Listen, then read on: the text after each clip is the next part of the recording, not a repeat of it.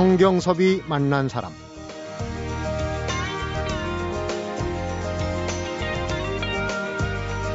인간문화재 만정 김소희 명창의 마지막 제자 또 1993년 영화 서편제로 데뷔한 이래 판소리와 뮤지컬, 마당극 등 어느 분야에서든지 새로운 도전을 두려워하지 않고 가는 영화 배우자 국악 성경섭이 만난 사람 오늘은 소리꾼 오정혜 씨를 만나봅니다.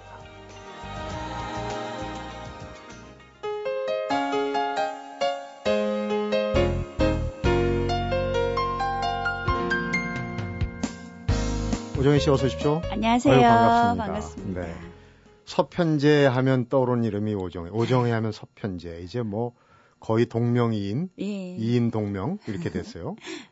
길에서도 오정혜를 모르더라도 서편제는 꼭 알아보실 거예요. 예. 이름을 먼저 서편제 이렇게 먼저 예, 주시죠. 싫진 않으시죠? 아, 그럼요. 20년 됐는데 예. 서편제가 이제 우리 당시에는 뭐 비디오가 영화 산업을 다 이 말살시킨다 뭐 이런 얘기가 나오는 상황에서 네. 국내 영화로 100만을 돌파했다. 그래서 상당히 그 센세이션이라고 그러죠. 굉장히 그 어, 화제가 됐었는데 그 이후에 오정혜 씨를 보면은 정말 너무 욕심을 낸 게 아닌가. 지금 보면은 소리 기본 소리꾼이죠. 영화 네. 배우지, 뮤지컬 배우, 마당극 배우, 방송 MC도 하고 대학 교수도 하시고 네. 1인 유격이에요. 그래서 제대로 하는 건 없어요. 네. 그 중에서 가장 지금 현 시점에서 활발하게 하고 계신 건 어떤 겁니까? 지금 아이들, 그러니까 학생들하고 만나는 음, 대학에서, 대학에서. 그 시간이 기대보다 훨씬 더 어, 즐겁고요. 좀 재미있고 음, 어, 예전에는 그 공연장에서 관객 여러분들하고 소통하는 그 시간이 참 행복한데 지금도 물론 마찬가지인데 네. 어, 전혀 우리 그러니까 국악을 전공한 학생들이 아니고 연기 전공 학생들을 아, 상대로 그렇군요. 우리 음악을 알리고 예, 연기 수업하고 하는데 너무 재밌어요. 아, 그 그들이 우리 음악을 알아갈 때 눈빛이 반짝반짝 빛날 때 정말 큰 보람이 있고 음. 하루 왼종일 거기 있다 보면 마치 아이들이 놀이터 가서 막 오늘밖에 없다라고 생각할 만큼 마음껏 놀다 오는 것 같은 네. 예, 그런 기분. 제가 사실은 예전에 20년 전에 서편제 때 네. 오정혜 씨 인터뷰했는데 오늘 얼굴이 그대로예요. 그래서 왜 그런가 했더니 젊은이들 틈에서 맞아요. 길을 듬뿍 받으시는군요. 그런가 봐요. 네. 어, 정말 행복해요. 음. 네. 5월에 이제 여러 가지 공연이 있지만은 효를 주제로 한게참 많아요. 근데 이번에 보니까 오정혜 씨와 또 다른 두 분이 더해서 세 분 삼총사가 네. 뭔 일을 벌이는 것 같은 색다른 콘서트를 한다고 네. 얘기 들었습니다. 사실 5월이어서만 한 건 아니고요. 네. 그동안 한 1, 2년 동안 꼭쭉 이 세 사람이 함께 뭉쳤어요. 홍지민 씨 뮤지컬 배우 음, 그리고 또 재즈 보컬 씨. 저희 프로그램에도 나오셨어요. 아 그래요? 네. 그래서 3인 3색이라는 이름 하에 음. W 필하모니 오케스트라랑 같이 이렇게 공연을 하고 있어요. 음. 근데 생각보다 너무 많은 분들이 좋아해 주시고 네.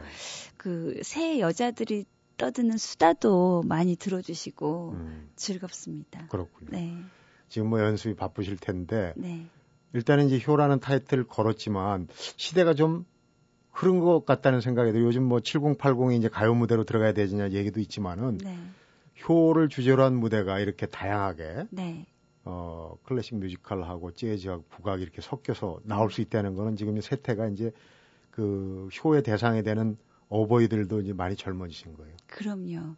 근데 결국 효가 주제가 된 공연에는 온 가족이 오거든요. 네. 부모님 모시고 자식 분들이 오시고 음. 또그 자식의 자녀분들도 함께 하다 보니까 가족이 함께 만날 수 있는 음악회라는 거죠. 아, 네, 그래서 더욱더 의미 있고요. 거기에 어찌 보면 우리 음악 갖고는 또 자녀분들이 불편하고 힘들어할 수도 있고 네. 또 재즈 보컬리스트는 매니아층만 가질 수도 있고 또 뮤지컬이라는 너무 그 거대한 힘에 어 조금 불편하신 분들도 계시다면 음, 이세 사람이 새 색깔을 띄우면서 편안하게 마치 한 편의 작품 하나를 좀 보는 것 같은 네. 그런 쏠쏠한 골라서 보는 그렇군요. 듣는 그런데 이제 이건 조금 제가 어 어떤지 모르겠지만 이제 세 장르를 이렇게 섞어 놓다 보면 사실 은 네. 조화가 잘 돼야 돼요. 그렇죠? 네. 따로따로 놀면은 네. 3세대가 다 좋아하는 게 아니라 다 싫어할 수 있거든요. 예. 그래서 더군다나 이제 세 분은 평소에도 친하게 지내셨다고 그러는데 예. 개성이 강하신 분들이란 말이에요. 예. 전략이 있으실 거예요. 이걸 잘 섞어놔요. 퓨전이 잘 돼야지 이제 예. 어, 부모, 자식도 손자 이 세대가 와서 다 즐길 수 있을 텐데. 네. 어찌 보면 정말 안 맞는 세 사람이잖아요. 그런데 거대한 산맥이 이 오케스트라의 연주가 주가 되면서 그 가운데 제주도, 뮤지컬도, 국악이 자연스럽게 오갈 수 있는 것은 여자들의 아주 편안한 수다가 있어요. 그 사이사이에는. 따로 진행자는 없는데. 네. 그리고 각자 자기 거에 미쳐 있는 사람들이기 때문에 네.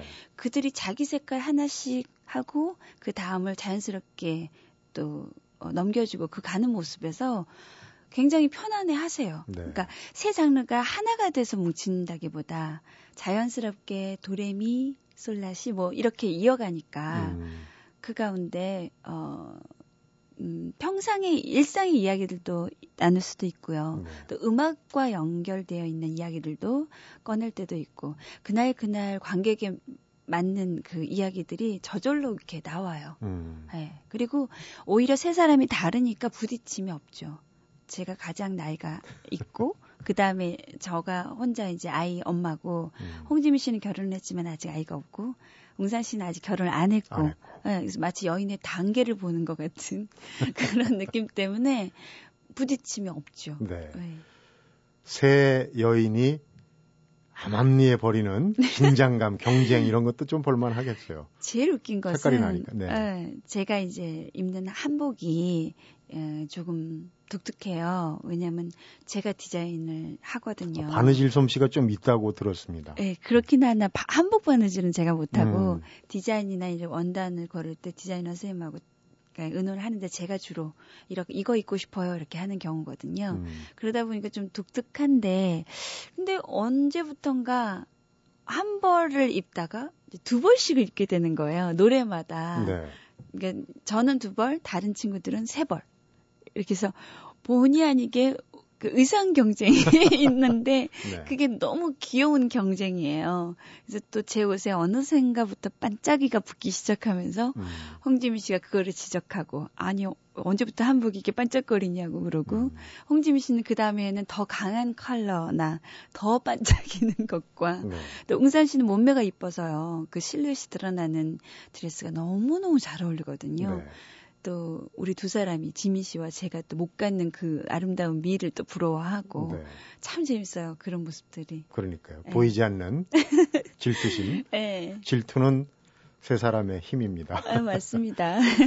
웅산 씨가 저희 프로에 나와서 얘기를 하시는데 사람들이 다 네.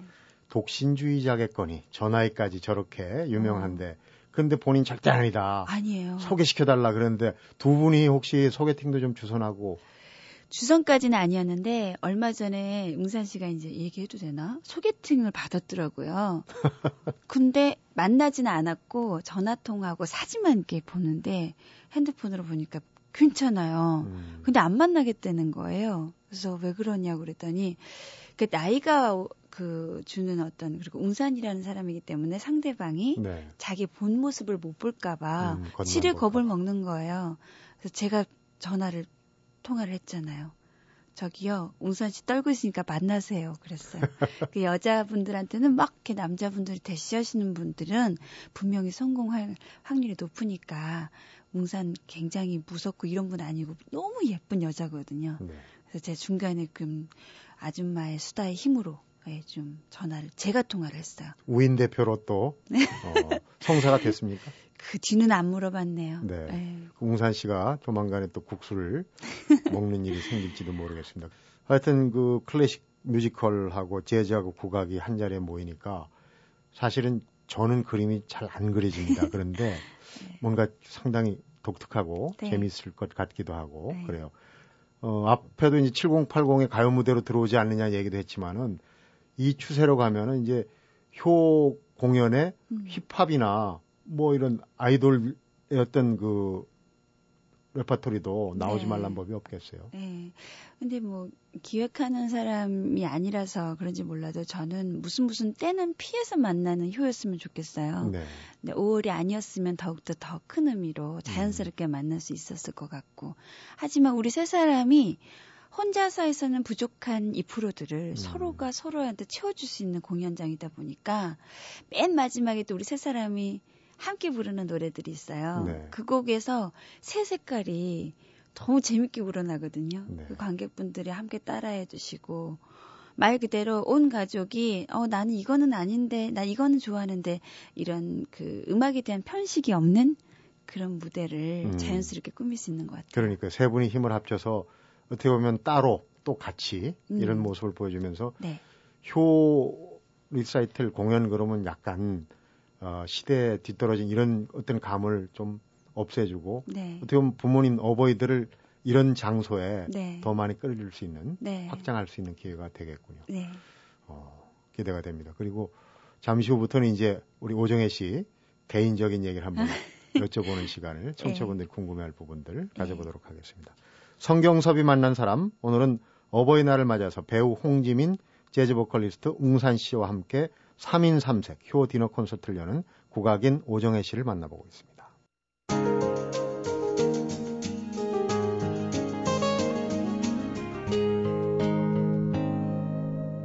성경섭이 만난 사람. 어버이날 하면은 글쎄요, 저는 9세대라 그러니 물론 신세대도 마찬가지일 겁니다. 어떤 선물을 해드릴까? 그때쯤 되면 이제 뭐 기사들도 많이 나오잖아요. 어디서 조사했는데 뭐가 좋은지 뭐가 좋은데 제일 많이 꼽히는 게 현찰이에요, 그죠? 네. 이건 좀 성의가 없어 보이고 오정현 씨는 어떻습니까? 근데 성이 없 어 보일 수는 있을지 몰라도요. 필요하신 거가 현찰인 건 맞는 것 같아요. 그렇죠. 본인이 어, 원하시는 걸 사실 수 있는 기회. 음, 거기에 더불어서 여행이라는 거는 누가 끌지 않으면 못 가거든요. 네. 마음만 가져가서는 안 되는 거니까 그날만큼은 과감하게 부모님과 가족들 모시고. 손잡고 음, 멀지 않아도 되거든요. 집이 아닌 다른 장소에 가는 것만으로도 여행의 기분을 만끽할 수 있으니까 네. 그것만큼은 어, 우리 부모님 스스로 할 수 없거든요. 음, 예, 그 시간은 만들어 드렸으면 해요. 좋은 말씀입니다. 네. 그러니까 같이 여행하는 거. 네. 일전에 그 어느 프로그램에서 보니까 오정혜 씨가 나와가지고 어, 세 분의 아버님이 계셨다. 우선 이제 친아버님이 있으시고 친아버님 있으시고 또 나머지 두 분, 세 분을 얘기하시는데 어떤 분을 얘기하셨었죠? 네, 저를 태어나게 해주신 우리 친정 아버님 계시고, 저가 배우라는 이름을 갖게 해주신, 그게 단순히 연기를 하고 안 하고의 문제가 아니고요. 제가 뭐, 제 욕심에 하고 싶어 하는 것들을 문을 열어주게 해주신 분이기 때문에, 음. 임권택 감독님이 저희 또 두 번째 두 번째 아버님이시고, 또 정신적인 어떤 큰 영향을 주신 분 하면은 저희 또 또 한 분의 아버님 돌아가신 김대중 전전 대통령님. 대통령 세 네. 분의 아버님. 네.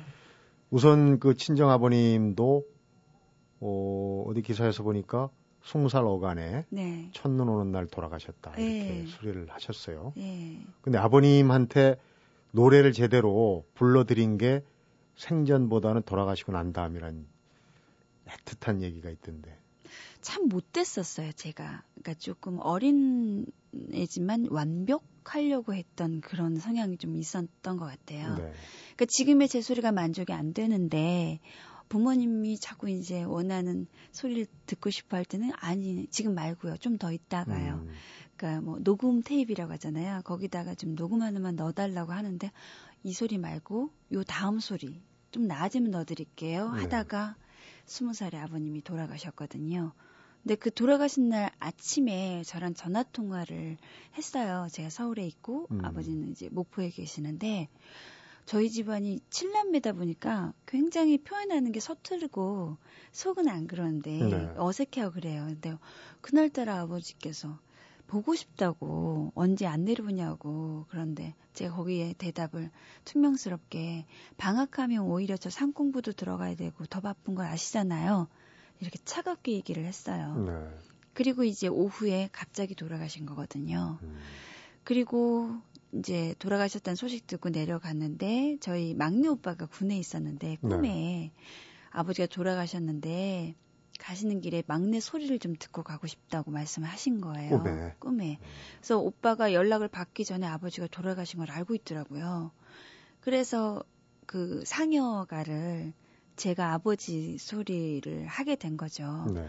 근데 뭐 소리라기보다 거의 통곡인데 그렇게 생전에 못 들려드린 노래를 후회를 하면서 이제 그때 상여가를 불렀었죠. 네. 얼마나 음. 회한이 있겠습니까? 네. 옛말에도 있지 않습니까? 부모 봉양하고자 하지만 기다리지 않는다. 음. 얘기 있는데. 자, 두 번째 아버님은 이제 임권택 감독님. 임 감독님 하면 좀 카리스마 넘치고 네. 굉장히 무뚝뚝하고 조금 그 무서운 그런 인상들로 비춰져요. 우선 외모가. 그런데 오정희 씨한테는 좀 살갑게 하신 모양이죠. 저한테뿐만 아니라 전혀 그렇지 않으세요. 아, 다만 아, 예, 촬영장에서의 눈빛이 아무도 그 근접할 수 없는 그 저희보다 한, 한 100배 더 뒤를 이렇게 보고 계시기 때문에 음. 그 눈빛에서 오는 force가 그렇게 느껴지는 그렇고. 거죠. 음. 한 배우 또 스텝 한 사람 한 사람 대할 때 정말 정말 편하게 대해 주시거든요. 사실 실제 현재의 모습이 그러시고 음. 그래서 단 한 번도 엄하시거나 무섭다는 느낌을 받아본 적이 없어요. 네. 근데 그건 알죠. 감독님이 말씀을 더듬는 이유는 알아요. 그래요? 네, 성격이 급하셔서 더듬으시는 거예요. 그러니까 어, 물론 순수하시고 그런 면도 있으신데 너무 급하시기 때문에 생각이 너무 앞서셔서 말을 더듬으셔요. 음. 그래서 가끔은 저, 저, 정해야 이러면 그 다음 얘기를 알아요. 뭘 아, 해달라고 하시나 보다 하고 제가 먼저 하니까 그러니까 급한 감독님보다 더 급히 아니까 예뻐해 주셨던 것 네. 같아요. 두 번째 아버님한테는 그렇고 네. 그다음에 이제 세 번째는 돌아가신 고 김대중 전 대통령 네. 그 일화 중에 재밌는 게 주례를 쓰셨잖아요. 네. 주례를 쓰셨는데 그 주례를 서면서 굉장히 큰 혼수를 했다.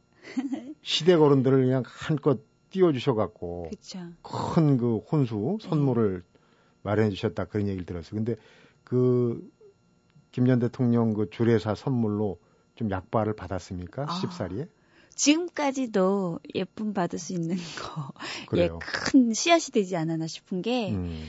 그 주례사 말씀 가운데서, 어, 처음에 이제 시아버님을 뵙고 너무 인상이 좋았고, 둘째는 어머님을 봤는데도 그랬고, 어, 신랑까지 이렇게 칭찬을 거듭 해주셨어요. 네. 그 많은 사람들 가운데 그 주례 자체가 몇 십 년 만에 서 주신 거거든요. 네. 워낙에 많은 분들이 부탁을 하시는데 그거를 거절해 오시다가 그걸 깬 게 저거든요. 그러니까 그 큰 의미만 만 해도 이미 크나큰 혼수잖아요. 네. 그런데 그뿐만 아니라 뭐 항상 그 주례사 말씀 가운데 남편의 길을 살리는 아내가 되라는 그 말을 남편이 종종 저한테 엘로 카드로 이렇게 이 말 기억해 이렇게 네. 쓰니까. 음. 네. 음. 그러니까 뭐든지 네. 동전의 앞뒷면이 있습니다. 네. 좋은 부분이 있으면 나쁜 건 아니지만은 네. 어쨌거나 주례 선생님 얘기를 다시 네. 어, 복귀를 시키는 거는 또 네. 어머님 얘기를 좀 해봐야 될 것 같아요. 어머님이 그 음식 솜씨가 좀 좋다. 아까도 바느질 솜씨한데 뭐든 이렇게 뭐 음식이나 바느질 이런 건 좀 대물림을 한다고 그러잖아요. 네. 어머니 얘기를 한번 좀. 어, 저희가 열 식구였거든요. 할아버지까지 해서. 음. 그러다 보니까 반찬이라는 게 저는 그냥 밥을 위한 곁들여지는 반찬이라고 생각을 했어요. 네. 그 당시에는. 왜냐면 늘 우리는 밑반찬이 있었고, 늘 뭐 집에서 담근 젓갈, 간장, 고추장, 그게 기본 맛이었기 때문에. 밥만 한 그릇 떠놓으면은. 네.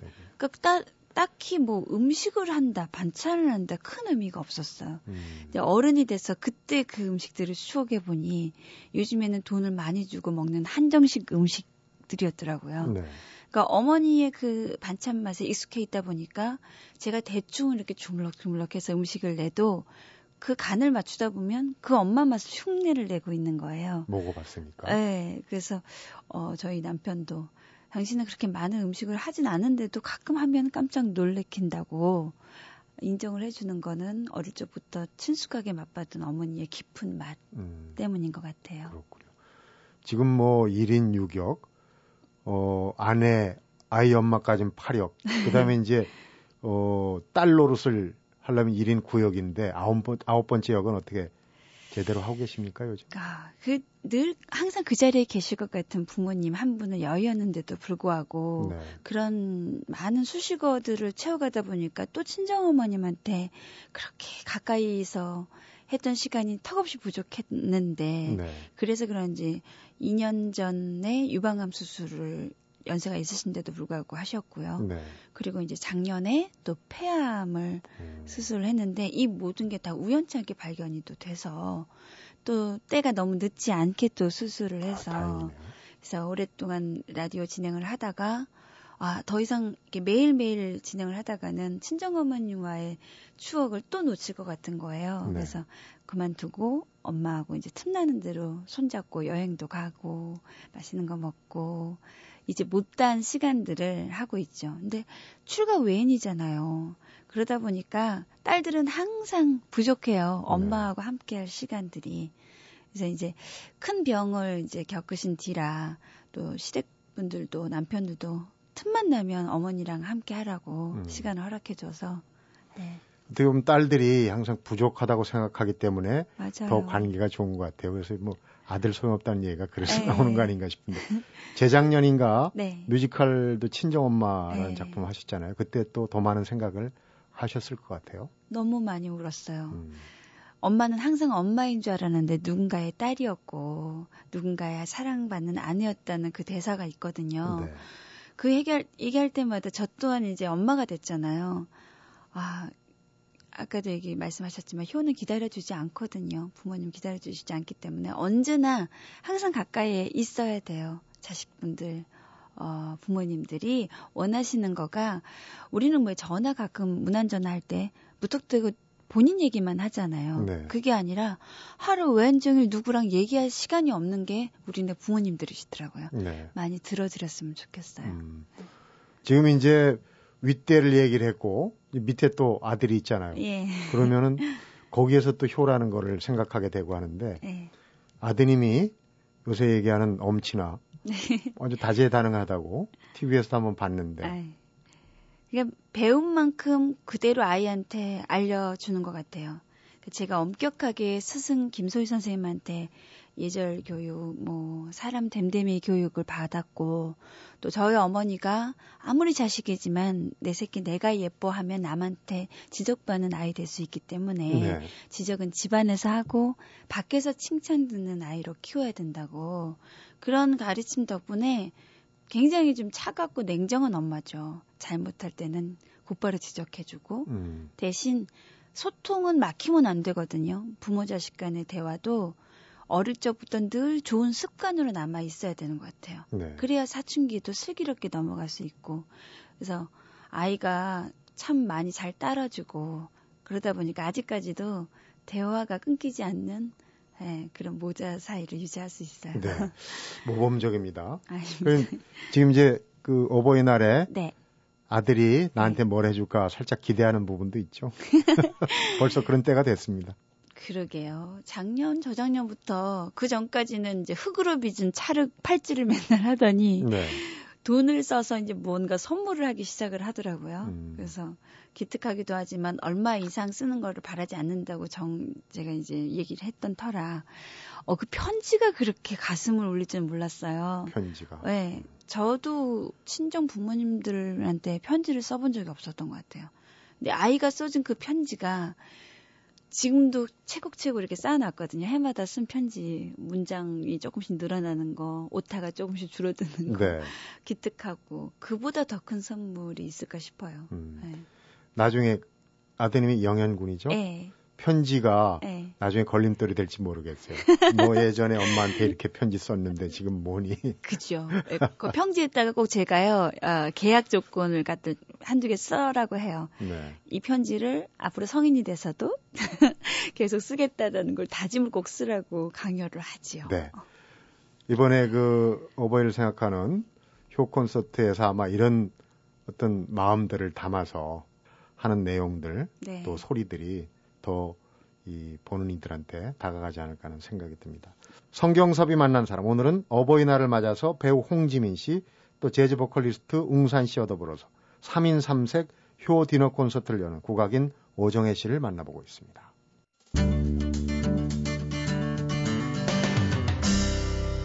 성경섭이 만난 사람. 오정혜 씨가 지금까지 한 일 중에 지금 여러 가지 일을 해왔고 하고 계신데 그래도 제일 큰 게 서편제 그리고 그걸 통해서 우리의 소리 국악을 일반 대중한테 좀 가까이 국악의 대중화 이렇게 하는데 그 큰 몫을 한 게 아닌가 싶어요. 근데 원래는 소리꾼 지망을 한 게 아니라 연기를 꿈꿨다고 그러죠. 네. 아주 여섯 살적이었던 것 같은데요. 사극을 TV에서 보고 그렇게 흉내 내고 연기자가 너무 되고 싶어서 네. 부모님도 쫄라보고 했었는데 그때 제가 전라남도 목포고 연기 학원 자체가 없었고요. 음. 연기를 할 수 있는 배울 수 있는 길이 없었어요. 이제 그러다 보니까 어, 무용학원을 처음에 이제 어, 고전무. 다니다가 예, 고정무용을 다니다가 학원 선생님께서 이혼을 하셔 가지고 학원이 없어졌어요. 저런 그래서 다른 학원을 옮긴 게 판소리, 가야금, 무용을 배울 수 있는 학원이었어요. 네. 그래서 이제 판소리에 입문하게 된 거죠. 흐름이 바뀌는 것도 또 그럴 수가 있네요. 학원이 문을 닫아가지고 네. 다른 학원으로 갔는데 네. 판소리로 네. 어떤 그런 기회가 그 운명이라는 걸 느끼게 해주는 것 같아요. 네. 소리로 갈 수밖에 없는 네. 그런 운명. 그런데 지금 뭐 라디오 DJ도 하고 뮤지컬 연극 또 영화도 하고 어, 여러 장르를 넘나들면서 활동을 하고 계신데 아직도 옛날 히딩크 감독 투로 얘기하면 아직도 배고픈 부분 있습니까? 더 마음에 드는 부분? 많죠. 그러니까 이것저것 다 시도해 본 것들은 시작만 했고 아직 중간도 못 갔기 때문에 그 모든 것들이 다 부족하죠. 음, 만정 김소희 선생님 얘기를 한번 여쭤볼게. 좀 엄하신 분이었다고 그러는데 임권택 감독님도 엄하신 분으로 알았는데 오정현 씨한테는 그렇게 살갑게 대하셨고 김소희 선생님도 좀 다르지 않았을까 그런 생각이 들어요. 엄하고 안 하고의 그 기준치가 아예 없어요. 선생님은 그냥 어 자체예요. 그 자체. 예절의 그 본 모습이고 네. 사람이 되지 않으면 좋은 음악을 할 수 없다라는 첫 번째 관문의 시작이 선생님한테의 가르침이시거든요. 어, 그래서 가장 음, 겁이 나는 것은 야단을 치시거나 뭐 큰 목소리로 이렇게 혼을 내시는 게 아니에요. 네. 어느 잘못 하나도 그냥 지나치시는 법이 없어요. 아주 어릴 적부터 어른이 돼서까지 음. 누구를 막론하고 잘못된 것은 바로 그 자리에서 지적을 해주시는 거죠.